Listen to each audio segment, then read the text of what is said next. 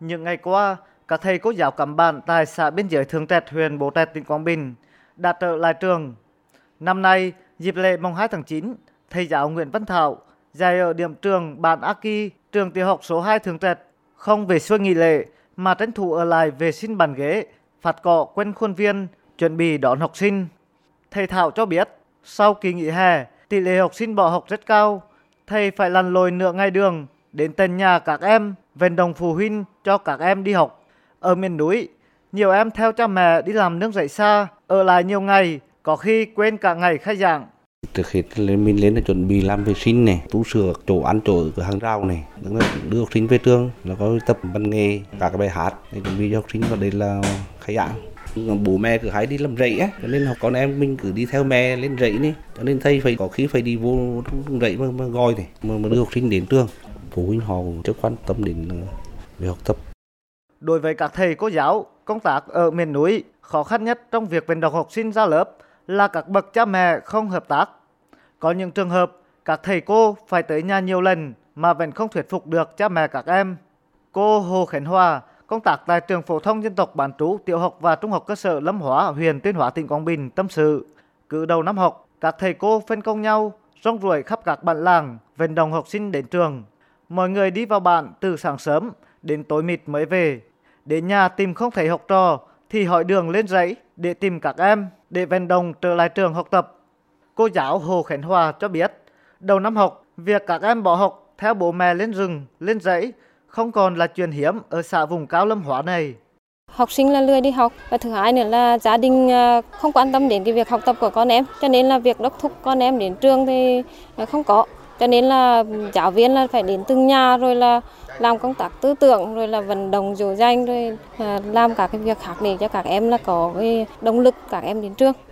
Thầy cô giáo vùng cao không chỉ vào bản vận động các em đi học mà còn phải nắm được tâm tư, nguyện vọng và hoàn cảnh của từng em. Cuộc sống của bà con các bạn làng biên giới Quảng Bình còn gặp nhiều khó khăn nên việc học của các em cũng gặp nhiều trắc trở. Thầy giáo Nguyễn Chí Dũng, công tác tại trường phổ thông dân tộc bán trú tiểu học và trung học cơ sở Lâm Thủy, huyện Lê Thủy, tỉnh Quảng Bình cho biết, mỗi lần vào bản tìm học sinh, thầy cô luôn mang theo vở bút mới để tặng các em. Nhiều gia đình không sắm nổi sách vở cho con em đến trường đầu năm học mới. Nhà trường phải hỗ trợ để các em không thiệt thòi trong hành trình học chữ. Đường vào bản mùa này trơn trượt hay xảy ra sạt lở.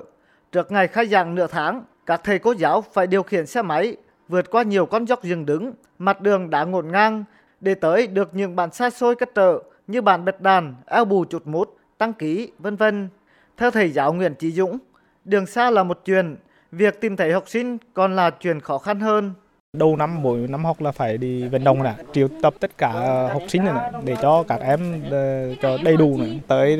xem xét các cái hồ phụ huynh nào mà gia đình nào học sinh nào khó khăn thì báo cáo nhà trường để có biện pháp để giúp đỡ thêm cho các em như sách vở bút viết báo cáo lại để nhà trường có biện pháp hỗ trợ.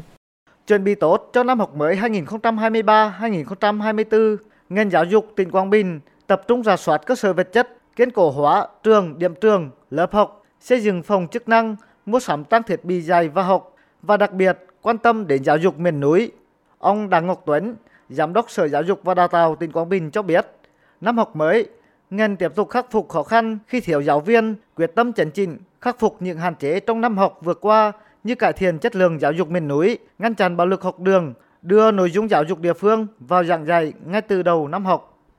tỷ lệ cái học sinh dân tộc đời sống kinh tế khó khăn. À, phần lớn thì người dân chủ yếu lo về kinh tế và không có cái điều kiện để chăm lo đến việc học hành của con cái. Chất lượng giáo dục phổ thông không đồng đều có sự chênh lệch khá lớn giữa các vùng miền trong tỉnh đặc biệt là ở vùng miền núi vùng sâu vùng xa vùng khó khăn như địa bàn huyện Minh Hóa Tuyên Hóa. Chất lượng giáo dục trung học cơ sở đang còn thấp từ năm học 2023 2024 à, vùng ngành cũng xác định cái những việc trọng tâm và phải giải quyết tâm thực hiện để phân tích làm rõ nguyên nhân ban các giải pháp nâng cao chất lượng giáo dục.